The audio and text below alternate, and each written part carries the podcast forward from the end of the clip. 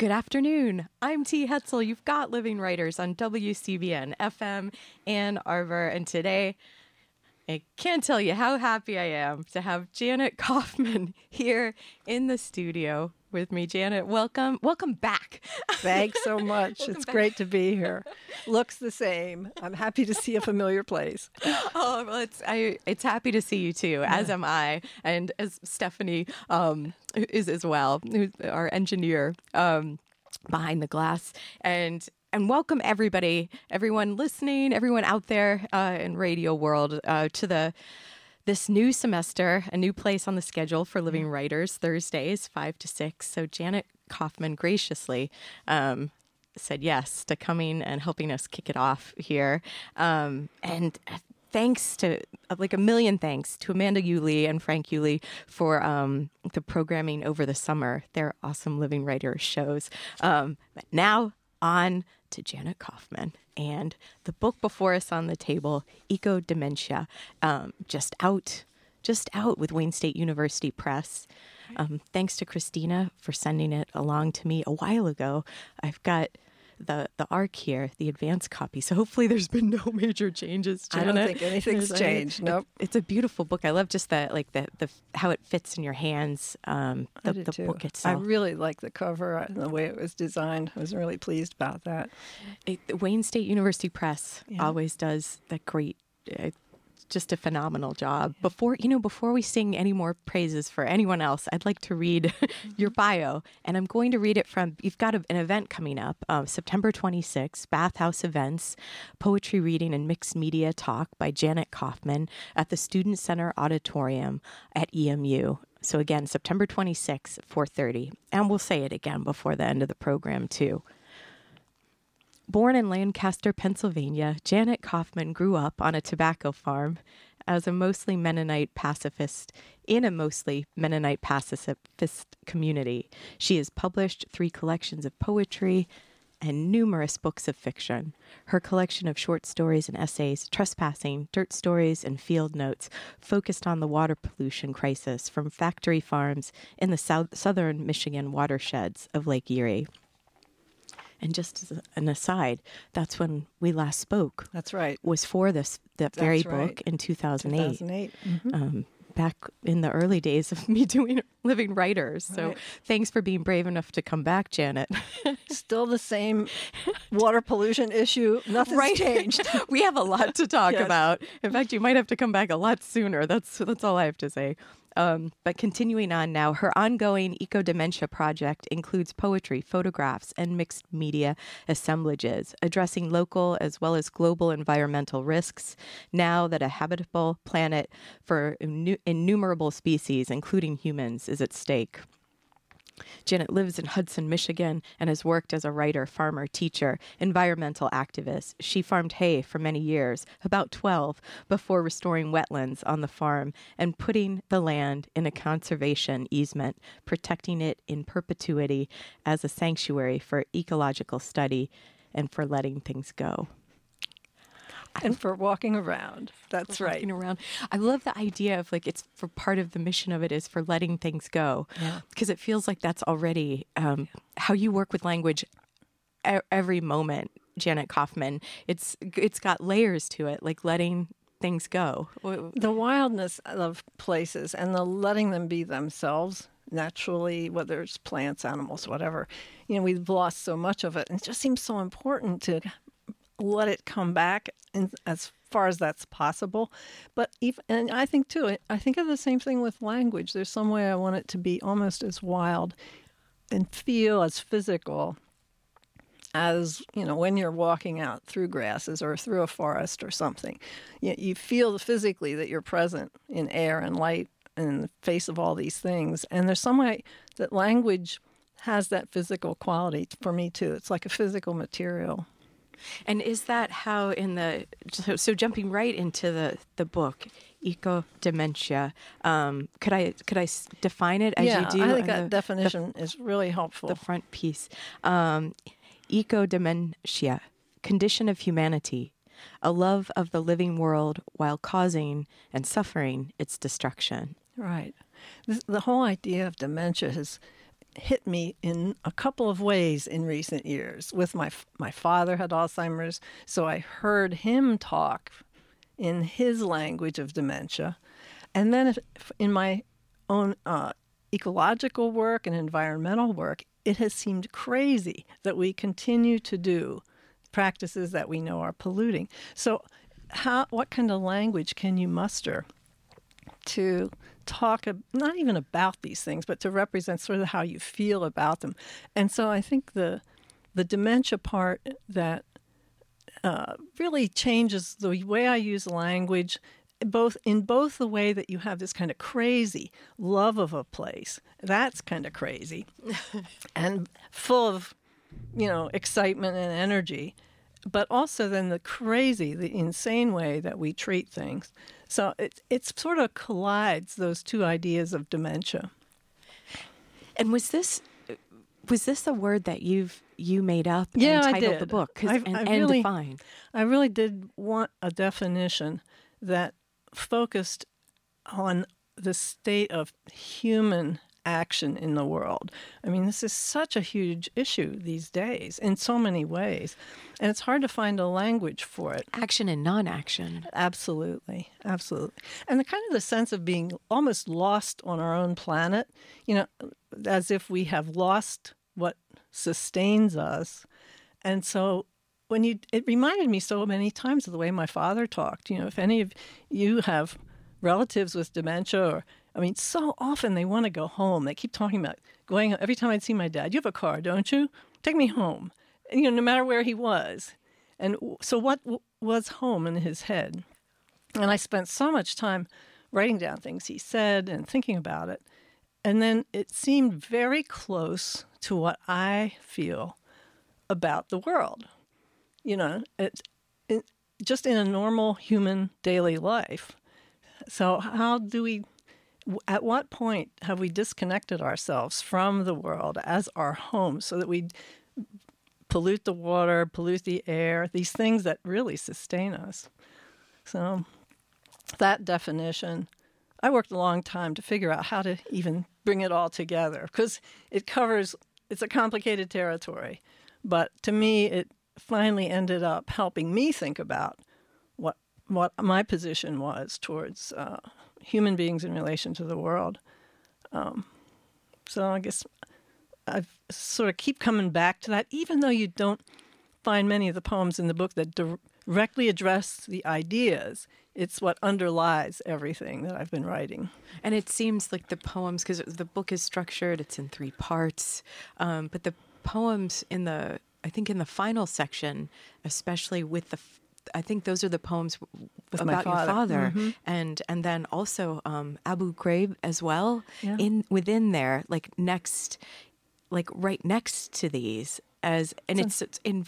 Well, yeah, it's another kind of insanity. I mean, when that happened to be occurring, we've learned about the torture and the abuse at Abu Ghraib uh, back in the, about the same time that my dad was really becoming um, you know, seriously out of touch with reality.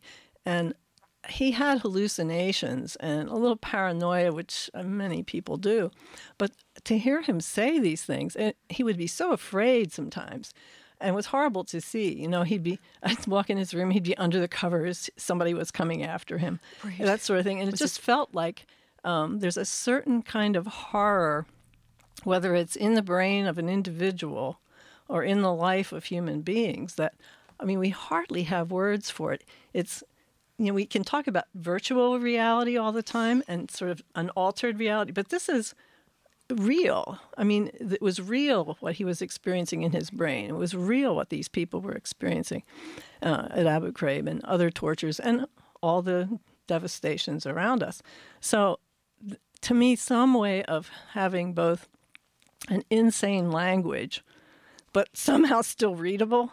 So it doesn't matter to me so much if it doesn't make literal sense, but that it carry that feeling of disruption and strangeness and isolation. Would, would this be a good time to to look at Fernverse? I could look at Fernverse. Hey, why don't I read the one about my father first? Wonderful. And then we'll come back to that because that one's Okay. that's really uh, Well, it's a think long it's story about disruptive. it. Yeah, absolutely. And I thought that's amazing because you put it as the first poem. I thought that would be give people fair warning. Well- well, of it- what to expect. and it's not so it's not even in one of the sections. That's so right. it's even resisting being put in a section. right. Yeah. Because I didn't even write that. Oh, um, okay. Well, back um, to that. Let's let's let's. Which poem were you Actually, thinking Since about? we've talked about, let's look at that oh, first one. That okay. that makes sense. Um, but we'll come back. We'll come back yeah, to it your. your says, father. if I can find it, it says it's from Pollard's Synthetic Speller, which it is. That's an old book from about 1928. I read this book over and over again. It is to teach people how to say words phonetically. So there are strings of four words or three words in every line in this book. And in the book, there are accent marks and little uh, the little marks for whether something's a short syllable or long but they read almost like sentences of poetry So to was me. this was this a found poem or did you move things around I for moved this? things Because I felt like there was a pattern at work here that I don't think would have been in the, I the went original. through because I wanted this to be connected to the natural world. I went through and I picked out the lines that had something to do with either nature or just something. And so, I mean, it's a long book. You, I could put the whole book out as a poem. I mean, it would be great. But this is just a, select, sort of selected lines. But okay, I'll read it. And it has a great image of a fish, which is also from the from the speller. All right. Fern verse, first verbs. Jerk, learn, girl firms. Born horse, bore porch. Sort thorn, wore horns. Pint drill, twist, splint, lint fill, tilt fists. Fob, nod, hot fog. Sob, tod, sot, hog. Rock, cross, thong, bonds.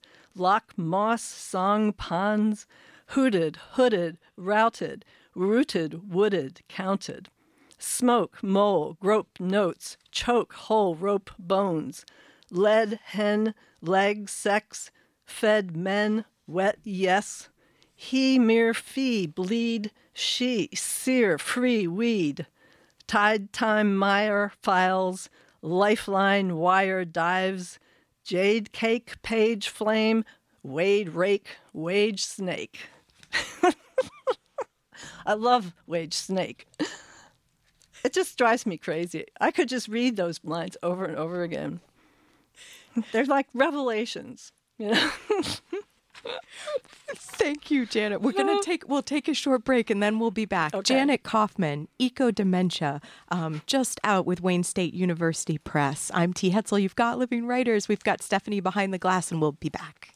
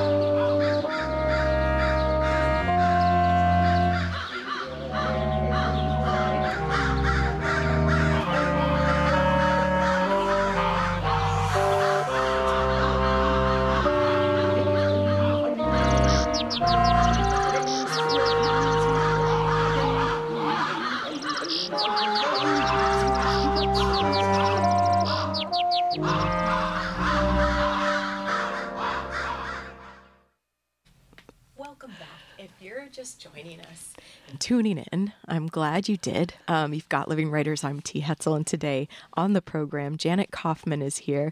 Um, we've got her latest book of poems out with Wayne State University Press, Eco Dementia, on the table with us. And we just heard. Thanks for picking the songs, you know, for today, Janet. It was a lot of fun. So, what?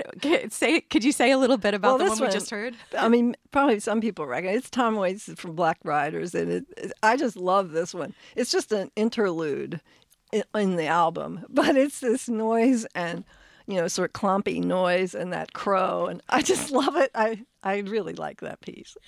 and, you know, it's especially Ab- well, actually, absolutely perfect for right now because I feel like it's that time when the crows are starting to return to Ann Arbor, and I don't yeah. know, maybe coming through Hudson too, where they just seem to come en masse yeah. and settle in on some streets, you know, around. You Birds know. are on the move. this is true, especially those crows.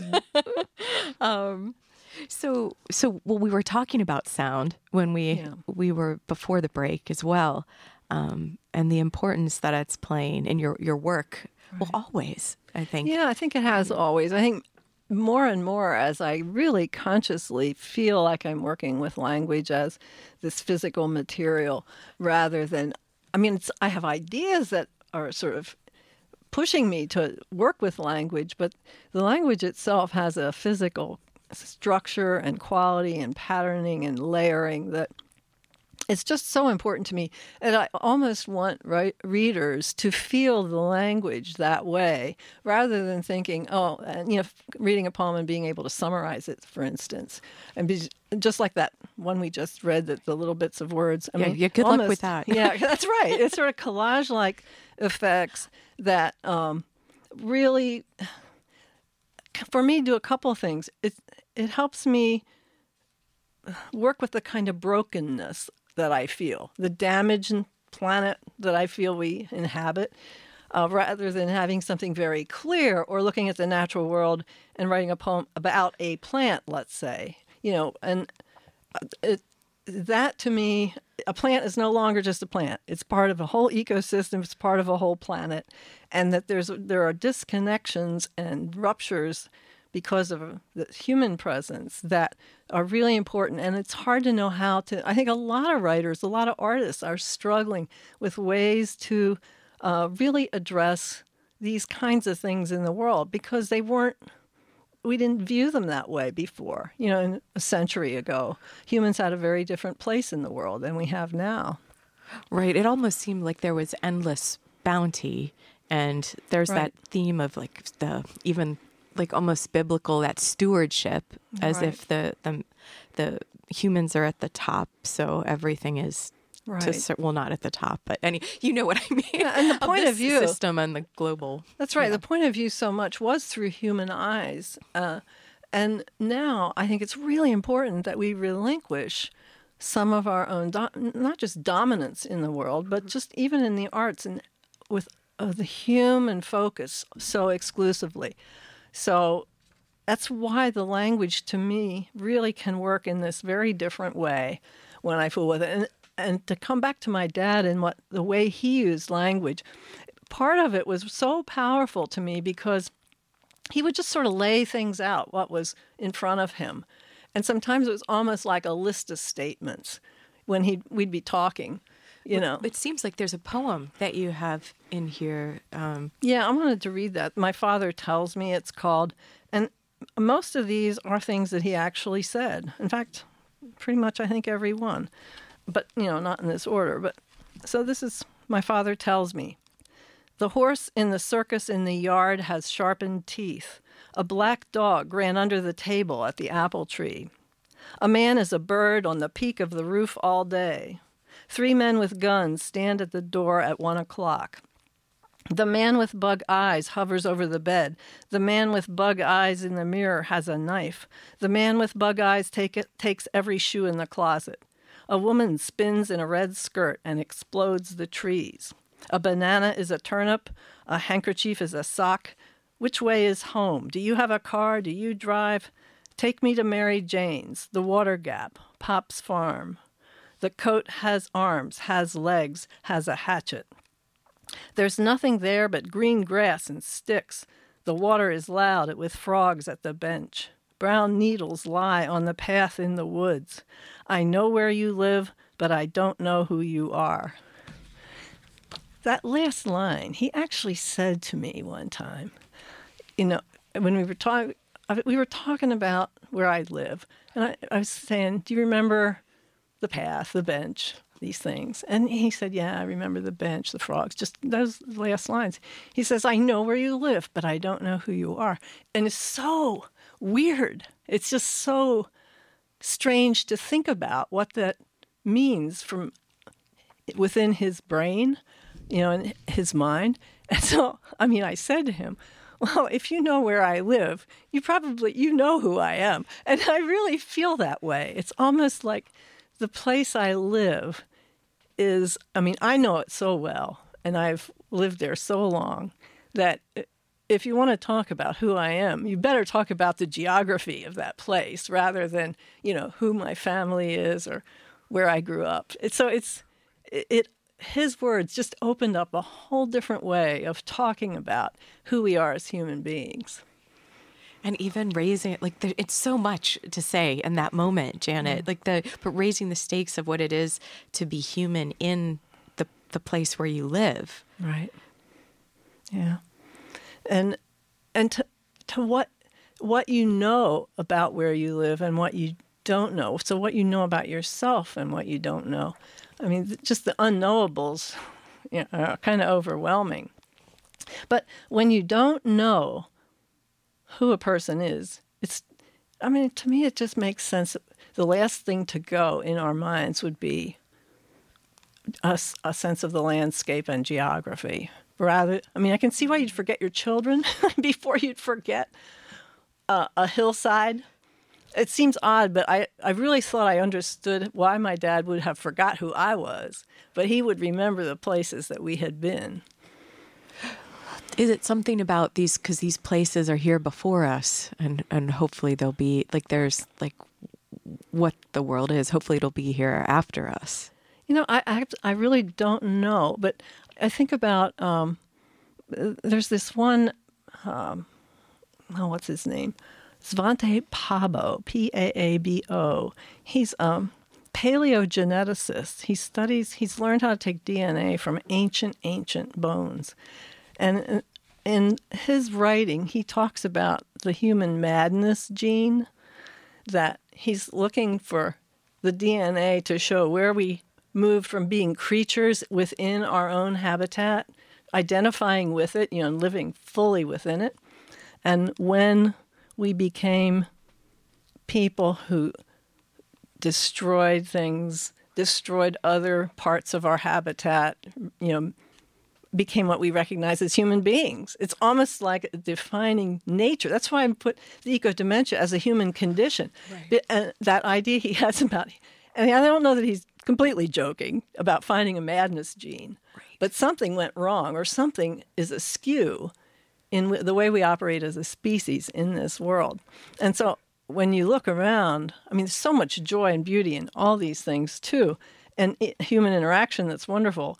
But holistically now, especially now with climate change and the huge impacts we've had as a species, and our population just, you know, sucking up every resource there is, you've got to wonder uh, what it is that's askew up there. So. Right, right, and and so for this moment for you, so this book was was it ten years in the making, Janet, or well, how, or the first poems about my father were about that long ago, not even quite that long ago. It was mostly I just jotted it down when I was talking to him and didn't really write things till after he died. So that has, it's been about maybe eight years or so. But it was it's funny the different things and we didn't even mention all the environmental work yet, but that's sort of the third element in yes, all of this we, that really you, comes that... in. so for about the last 15 years, uh, I was working as a volunteer with different watershed groups and a local environmental group in my watershed, which is Bean Creek. And it's mostly an ag area. And it flows, Bean Creek flows down into Ohio and goes out to Maumee to Lake Erie. So this is where where I live and where my farm is is the headwaters of Lake Erie, and you've probably everybody's heard about all the problems in Lake Erie with the toxic toxins, mm. microcystin toxins from the algae. You can see it. You can see it absolutely. Shoreline. Yeah. Even I was thinking how it connects in the Atlantic down in South Florida, where people are even there's so much algae or some sort of the same sea like growth on the coastline there where people are leaving, having to leave their homes Yeah. because of the smell and the and toxicity. And in the inland lakes now in Michigan, we're finding the same thing. Some Really? yeah. So this, and the impact from my area was very specific and visible. These very large industrial dairies, big factory farms, were built there in oh, the early 2000, 2010. That that period, there was a huge boom in those. And that your book Trespassing Right. is people could go to that to learn some more because Right. there's nonfiction and fiction within that Exactly. book. And that's pretty much directly addressing the issues that started then but continue now. And, And so it would be like this mass runoff of like man- manure and the animals kept in horrid conditions. And well, uh, the main problem in terms of Lake Erie is the fact that the manure is liquefied and then sprayed on fields and eventually makes its way to streams and that flow into Lake Erie. So it f- overfeeds algae. Th- They get extra fertilization that way. But it's a big problem. And in all these years, even though the problem has become known and the source, sources and causes are known, the practices have not changed much at all. So, I mean, when you know a problem and don't act to solve it, to me, that's another kind of craziness. You know, the insanity of that. We know it. We know what we have to do. We have to change practices substantially and probably mainly treat manure, animal waste the way we treat human waste. You know, put it through wastewater treatment, and then you can handle it. It's it sounds difficult, but it was difficult with humans, but we had to do it. Actually, when you said it, I was like, well, there's the solution, everybody. Janet Kaufman just oh no, it's not just me. Uh, it's being it's being said by many many people in an Michigan. activist. But how do we Yeah. move? How do we move that forward? Well, then? it, it costs money, and that is always the issue. But it becomes because it costs particular people money. costs particular people money who don't want to do anything unless they're paid to do it. So it's involved with whole economies. I mean, this is such a huge issue. In my in the case I know best, it involves agriculture, but there are other, you know, the fossil fuel industry. There are all these industries that uh, we know the difficulty with them. We know what some of the solutions could be. So it, it's going to take a lot of action from a lot of people to move this one step forward. Do you? Um, it reminds me also in Ann Arbor we have a, a water situation with the Yes. dioxin plume, Yes. um, Absolutely. That's a long term thing. and it's been uh, since it's. Is it from the the '60s when they first You began know, polluting the lakes? I, I really don't know specifically, but I know it's been a long time. Uh, yeah, I, since I haven't lived in Ann Arbor, I haven't followed it as closely. And of course, there's the issue in Flint, Oh, which is goodness. another matter Yes, of yes. river water being too corrosive for those pipes and, you know, all the lead uh, horrors that have come along since. So, I mean, we got our basic, basic human requirements of water and air that are really being put in jeopardy. Uh, And is our state one that is? Because I- would say it seems more surprising to me that our state is one where this is happening because we are surrounded by the Great Lakes, Beautiful water. and so much fresh water. Yep. So not it's not like it's it's salt water. It's not like you know we're in a desert. It's Right? so. we have th- a lot of groundwater. We have very uh, rich resources but that way. but then if we're poisoning the groundwater, Right. Right. I mean, for a while, Michigan was at the forefront of environmental matters when I first moved here in the 70s. I mean, it, it was seen na- nationally as leading in terms of the environment. But uh, things have really changed. And so- And, and not just here in Michigan, but especially given our history, it's it's very sad. So we have to recuperate. We have to heal ourselves here, really fast. Well, let's we'll take a short break and then we'll come back. Um, today on the program, Janet Kaufman is here. Eco, Eco Dementia here on the table with us. I'm T. Hetzel. We'll be back.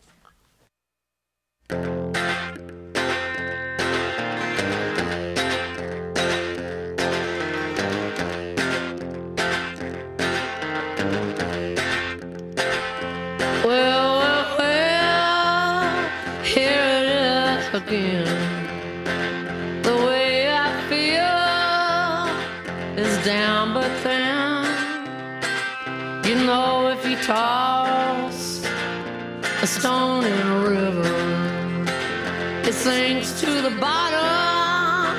It won't rise up either. Hey, hey, hey, this here's a test.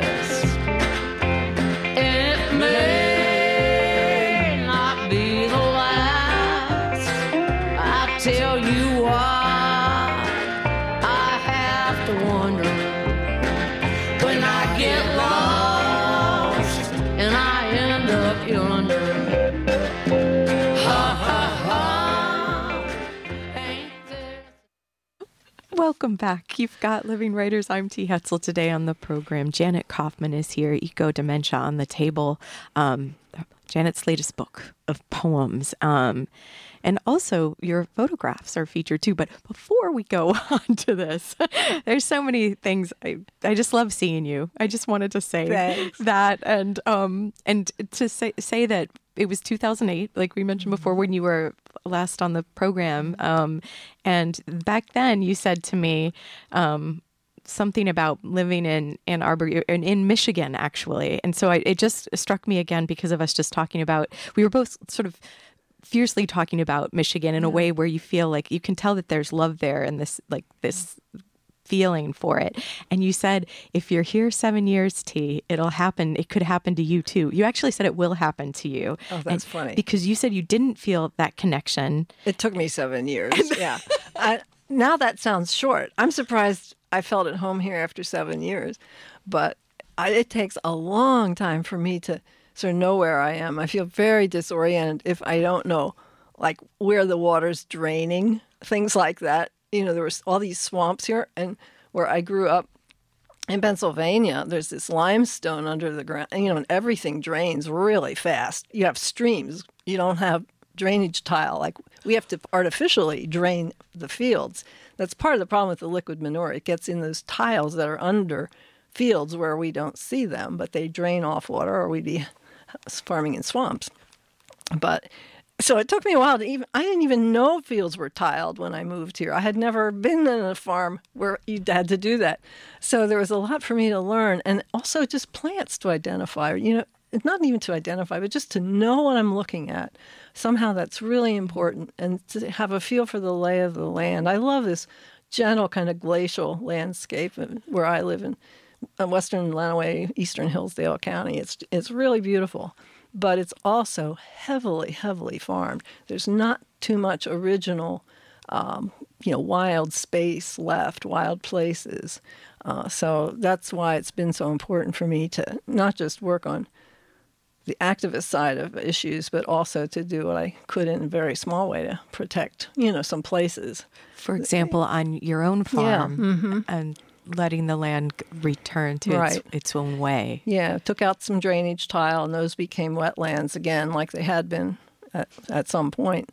And it's really satisfying. It's it makes you feel kind of like it, it makes me feel when I walk there like that is it's right next to my skin. I'm very aware of that. You know, as you move through air or you touch grasses or something, feels like that absolute close connection that's hard to feel if you're new to a place. You know, it takes a while till you know where you can move your arms easily and you know where you can walk. Yeah, it almost makes it, when you're saying that, um, Janet, it makes me think that it takes a while to figure out how to be human in a place. Right, and how to be you kind of creaturely human. yeah. Human. Somehow I think we the more technologically advanced we become as a species, the less creaturely we are. And I mean, we feel. And I wonder sometimes if that isn't a, a part of uh the problem we have, feeling kind of lost and weird and, you know, ill at ease with life because we we sort of don't know where we are. Uh, I don't know. It, it's a it's a it may be more of a personal thing than it is holistic, you know, for the whole species. But I, I mean, I think enough people feel out of place sometimes and awkward as human beings. And you think, why is that? Where can we feel comfortable? Where can we feel at ease? Just to be outside. To me, it's always the answer: go outside. that's if there's any problem. I want to get outside and go for a walk. So that solves my problems. But I know it's not that easy. But uh, it's a beginning. Well, you know, we were we were also talking about the the music again because at the break we got to hear Lucinda Williams. Yes. Um, and you were laughing a little Well, bit. I love that song, the "Hey Hey Hey" song, but but especially the lines, uh, "Hey Hey Hey." This here's a test, and may not be the last. I, I just the words they're so simple, the words that she uses, but it just, I mean, it kind of makes me laugh, but it is it's exactly how I feel sometimes about uh, our presence in the world. And she may be talking not about that, but it, for me, that's the connection that I make. But yeah, I just love the, I love that uh, the simple language that just adds up. yes. Ah, there's so much. I th- okay. We're going to come back to eco dementia, um, your book, but I think um, what might be good right now for a moment or two um, is to talk about eco dementia, the project, the larger project, which is available. Um, that people can go and see it um, at janetkaufman.com, and um, there's a tab, eco dementia project, and um, it's it features photographs for Right. for those of you guys if, if you're driving out there can't quite bring it up online right now. Um, could you could you talk to us a little bit about this this wing of the project because it seems to really you you're using photographs Right. as well as other mixed Yeah, mixed and I haven't done much with photography before, but I think as I was working on these poems and thinking so much about the different kinds of brokenness and damage, and how on the one hand it's it's horrible if humans cause it. And in the natural world, it happens all the time, you know, like with floods and winds and things like that. And some of those things to me are absolutely beautiful and strangely compelling. So a lot of some of the ones that are sort of at the top, near the top of the page now, keeps changing as I add things. But right now, there's some flood photographs from this spring. We had uh, four floods in this little stream that goes through my property, and it, you know, the water is so strong. It just, well, we know from Irma just last few days, it just tears things apart. and Harvey Yeah, and Harvey. Yes. And then deposit as the waters recede, there are all these deposits of debris. And th- this is not plastic and junk, but this is natural debris in these photographs. But it has that quality. If you'd been in Texas or somewhere and watched a stream go down, I'm sure you could have got photographs that show all kinds of human debris as well. And there's something really beautiful about for me seeing the little parts and the random way things go together but then the wholeness of it i don't know i just love it it's it it gives me the same kind of excitement as in some paintings where people scribble i love those scrawly ones where people are just you know scrawling paint or ink over a canvas and everything kind of overlaps and for me, those are iconic images of how we experience um, both the damage in the world and the beauty, both at the same time. And it's very important for me to recognize both uh, almost equally. You know, to be responsible as a human being, you have to see what's damaged. But on the other hand, wow, to have some joy in living, which is really pretty basic to me. Uh, and I think that most people, you, you do want to have some sense that this is a good time while you're here. And for me, looking at these scraps of things, I don't know. It's I can look. I took about sixty pictures. Now there are only five in here, so you don't have to look through all sixty. But I can look through all sixty, and I but, love and you chose these five though, and how and there's like a, a line of text: "Floods do not leave us alone or without consolation." That's right. It- the the compacted beauty in that language again the the layers of meaning that that then you have there because it made me think the floods are keep returning That's right. right but then also is in a in solace and then the cons- consolation is maybe this like what you can then see as Yeah, you're just the framing it the of it. compositions right. here and Yeah. so did you then because there are five photos as you say and they're still images but you've got them in a slideshow format so Right. that was that all particular was it is it to guide us to see it in this certain Yeah, I way. chose five that it's from the same debris heap, pretty much, just different parts of it. But for me, looking through these, they're different enough And if people take their time and look at them, there are little tiny things to see. You know, a little shell in a spot. I did not arrange anything. This, Right. this is the way it landed when the water went down. And there's something um, just interesting. It's like your eye can go all over it. It's not like there's a focal point, but your mm-hmm. eye can look all around. A lot the same with some of these poems. You know, they're just line after line after line and phrase after phrase after phrase so that you don't know what to one's not more important than the other but altogether they really do something Like a Cezanne sort of landscape or so yeah composition. just yeah or like those uh, somebody who does just a lot of squiggles I or something yeah. But and so, but not to be misleading too, though, because I was struck by the um, the intensity and the placed feeling of these poems as well. Like so, from what you're saying, because I, I I I know what you're saying, and and I believe that wholeheartedly too. But the experience of reading the poems too um, is that it they're so they're so they're orchestrated yeah and so and the pow- there's no, and there's nothing wasted and it's each of the placement is so meaningful like it's the intensity of language in these poems and they're relatively short Yeah, I I hope that's true. It's sort of exhausting, but uh, on the other hand, for me, that really works to keep that almost like physical presence, like the words are right there. You know, they're all kind of right in front of you. You know, thinking of what you, we were just talking about with that, those photographs, there's one poem in here, maybe I'll read. Uh, it's called The Knife and the Fish. And it, it's sort of what I was just saying about. Um, things just being there separately, but somehow coming together in a, a way that you can't predict. Uh, and these are all just su- subjects and prepositional phrases the whole way through. And I had such an interesting time working on this. It's called the knife in the fish. Um, so you'll you'll see you'll hear what I'm talking about. The lion in the cloud, the scar in her palm, three birds on the mantel a shoe in the gutter, wind in the basement, a tooth in the grass, green ice in blue water, her hair in the comb, the horse in the field, snow on the rug, the knife in his thigh, the knife on the board, the knife in the fish, dragonflies on the cake, the cake in the wagon, her foot on the pedal, the chair in the fire, the rock on the nest, the bleach in the baby, the house on the barn, the book in the coffin, the dog in the stream, the rope on the rail, a boy in a tree, a gu- the doll on a stick, the seed in the scat, the girl in the shed, a bowl on the floor.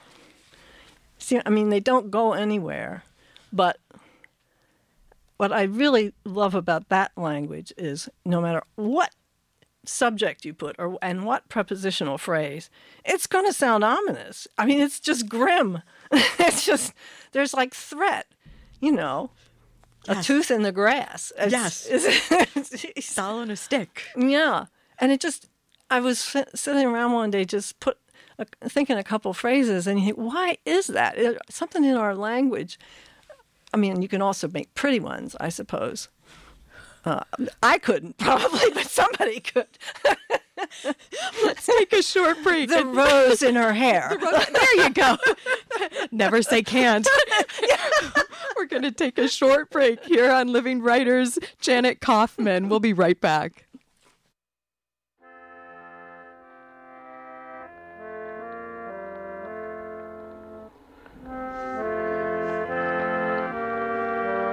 That's the way the stomach rumbles. That's the way the bee bumbles. That's the way the needle pricks. That's the way the glue sticks. That's the way the potato mashes. That's the way the pan flashes. That's the way the market crashes. That's the way the whip lashes. That's the way the teeth gnashes. That's the way the gravy stains. That's the way. Welcome back. You've got Living Writers. I'm T. Hetzel. Janet Kaufman is here, and we just heard a little Tom Waits. What was the line that was fading Oh, out? the Janet? last two lines are my favorite, and it's why that's the way the gravy stains. That's the way the moon wanes. Now, who think about the gravy and then the moon? I mean, to me, that's just wonderful. That's the kind of combination of things. Totally weird, un- and surprising, but and it's and the gravy stains. It's just ordinary, ordinary moon wanes. It's so beautiful. It's crazy. and it is it is the ordinariness of it. But once you put them next to each other, then right. you're like, You have this heck, Tom Waits. That's that's, pretty nice. brilliant. you got the stain, you got the moon. I mean, you know, you got it all. Um, and oh, so I want to also remember that um, everyone, upcoming event with Janet Kaufman, um, September 26th at the Student Center Auditorium as part of Bathhouse events at EMU, poetry reading and mixed media talk. So, are you going to, um, Janet? Are you going to be talking to like have images and some of these things as well, or are you going to be talking about assemblages like the? Should we hop down to the Bug Women? Oh, the bug women. So- I think I will show that because uh, that's a little harder for people to, to described, imagine. Yeah. So, so well, maybe we won't go in then challenge it, but janetkaufman.com and you can go and see these these bug women. But it's one of the more uh, explicitly connected to current issues and concerns because those are actual photographs of these manure fields with black liquid manure on them. here that's in Michigan, in Right in- around where I in live. Hudson, so very Yeah. close to home, very Right. localized. These are all photos that either I or some people in our group have they taken. look like complete devastation. Well, it looks Uh, that way. It certainly is. It looks that way for a short time while it's just black and goopy. Mm. But now, uh, you know, they disc it in, and so it's supposed to act as fertilizer. But of course, it's so wet, and if you have any rain on it, It will just it'll run off. just run off. and and so and what you've done here is you've created these um uh the, it looks like these plastic Yeah. you've found some plastic figures and even um and tweaked them a little bit and I didn't do anything to them. I just put them on, place them in the frame on yeah, on the picture. it was so much fun. There's a lot of this is bug women, and it is also creatures from the depths, lots of fish things who have come to confront the mechanisms of manure pollution. which even include like a, a giant you know truck Yeah, uh, that- pulling a they- tank of manure exactly, and this is the one she's looking at now. is a big. They call it a dump box. It looks like a big railroad car. They sit in the field, fill it with liquid manure, and then pump it through a hose and spray it on the field that way. And so, so for this project, when you are talking about it or showing people, like it, it what do you want to provoke in them, or do you want to? Maybe Oh, oh, absolutely. This is meant to provoke. Uh, It's meant to be funny too, because uh, it's. I mean, I spent 15 years being very reasonable about all of this. I mean, that we- time that time is over. well, I, I'm still reasonable, but it's not enough. It not, it did not change anything, and you know we've tested the water. People are still testing the water, giving the data to the agencies, talking to ag committees. I mean, you know, a lot of work Town councils. the whole deal. And and as I said, I think some of the education did work because people learned this not was not just complaining neighbors. This was a real issue uh, of air and water pollution, and and so that's known. But these practices that are in these pictures continue to this day. They have not changed. They're still legal, allowed. Uh, they may not be the uh, recommended, but that doesn't mean there's any penalty. If as long as they're operating within the permit that allows these uh, practices, it's uh, they can do it. And it's just amazing to see. There's one that we're looking at where through irrigation hoses, they're actually spraying liquid manure. So it's black, you know, stuff flying out. So that gets aerosolized and carried to neighbors and beyond. Uh, it's just a horrendous bunch of practices that have not been changed substantially in the last 15 years. so um, it, it seemed like it needed another approach. And so for me, this was just so much fun to put together. I had a ball placing these women in various positions, turning off the hoses and you know, mustering sharks, and it was Yeah. it was a lot of fun. And how it sort of And soothed the heart. And it's like the fish have their revenge because they're coming onto land in a way to try to say, Right, hey. save save us. Um, Yeah. So, what does this look like? Because it says on the site that it is a continuing project. So, what is this? What you're working on right now, um, Janet, or Uh, what? This is this is sort of the order in which they were done. So you're at the oldest at the bottom, and so they put new things at the top. I don't know how long I'll keep doing this, but it was it it just sort of depends what happens and what I see when I'm walking. I I really enjoy doing some of these photographs that are very close up, so you you aren't seeing pictures of things. You're seeing much closer in than that. So sometimes it's hard to tell what you're looking at. And like even the cover of Eco Dementia, the book, they used one of the photographs that was of uh, was originally a huge bunch of Indian grass. It's a native prairie grass, and it grows out of the center and like you know the stems spray out like the sun kind of but then i altered a lot of the photographs to make them explosions in the sanctuary is what this one they're called because i mean to me it's also an interesting image to have the explosion but um, it's almost like a tearing brightness. yeah, it's in fact this is all done bodily. I've got to tell you, this was not done with Photoshop or anything. I'm so determined to put myself physically into this. So this was done in my kitchen with uh, pho- a big photograph uh, on plexiglass just sitting there and the sun pouring in the kitchen window. And i could position myself so the sun like would shine under through my armpit kind of onto the photograph. And then when i'd take this a picture of that it would white out. It was so uh, hugely bright and uh, so you can't even tell that what you actually see is in shadow my shadow and the part in the middle of the picture, the white explosion of various shapes and angles, was all done just by positioning myself in front of it. Well, I'm struck by how how beautiful the image is, but also yet um, it feels violent. Yeah, I hope it does because I'm, you know, just very concerned about. We see explosions in the sanctuary in churches, you know, these days. Ter- that's a kind of terrorism. Yes. And for me, the sanctuary of a place like my place, or a lot of natural areas, and you know, beautiful wild spaces or ordinary wild spaces, uh, so much of what we're doing is damaging them too. Uh, so yeah, I wanted it to look pretty violent. And are you are you writing as well? Yeah, I'm still writing. Um, not at the moment. Summers, I don't usually write much. I, I'm a seasonal writer. I tend to write when it rains and when when it's cold, and I can't be outside.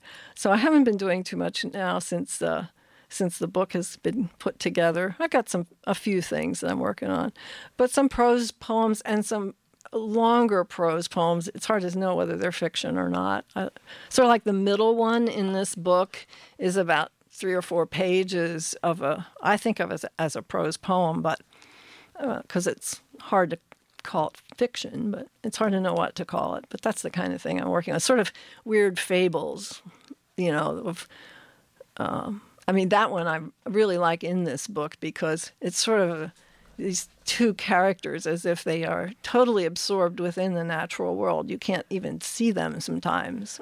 you know, they blend in.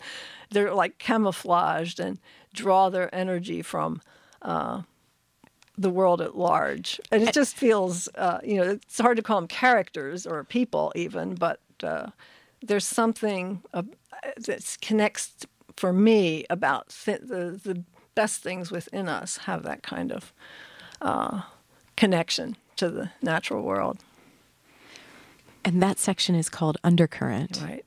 I love how we've talked our way within this book, but not in any sort of linear That makes a lot of sense to me. um, and I could talk with you forever, Janet Kaufman. So I hope this is this is just one of like a book, a continuing series, since we know we've done it once and again. And um, and a, a quick moment, so to remind everyone again, um, September twenty sixth. Um, Janet Kaufman poetry reading and mixed media talk um, at EMU's Bathhouse events. Also, this is kind of excites more local news, but now that Living Writers has got its new spot in the, the fall lineup here on WCBN, um, we also have we're launching a website. Um, so, folks, you can um, you can it's it's on the it's hosted by like University of Michigan as well. So if you just Google Living Writers, um, hopefully it will come up in your search engine and you'll see it because the the address is a little little longer. It's sites.lsa.umich.edu forward slash living hyphen writers forward slash, which is a lot. So if you just Google it or whatever your preferred search engine is, fingers crossed uh, you'll come across it, and um, that way um, gradually, not all the shows are up there, but um, uh, Janet Kaufman show will be appearing at some point. I'm hoping this weekend I'll get it up there. But you can see recent recent shows like Miley Malloy. Um, uh, Billy Bragg and and the amazing shows that Amanda Uhle and Frank Uhle um, put together uh, as well. Um, so those are all up there now. Um, check it out, folks. And also, if you're so inclined, uh, please uh, head to Instagram, Living Writers, because we've got one of those, and there'll be um, a photo or two of Janet up shortly. Um, so uh, please check it out.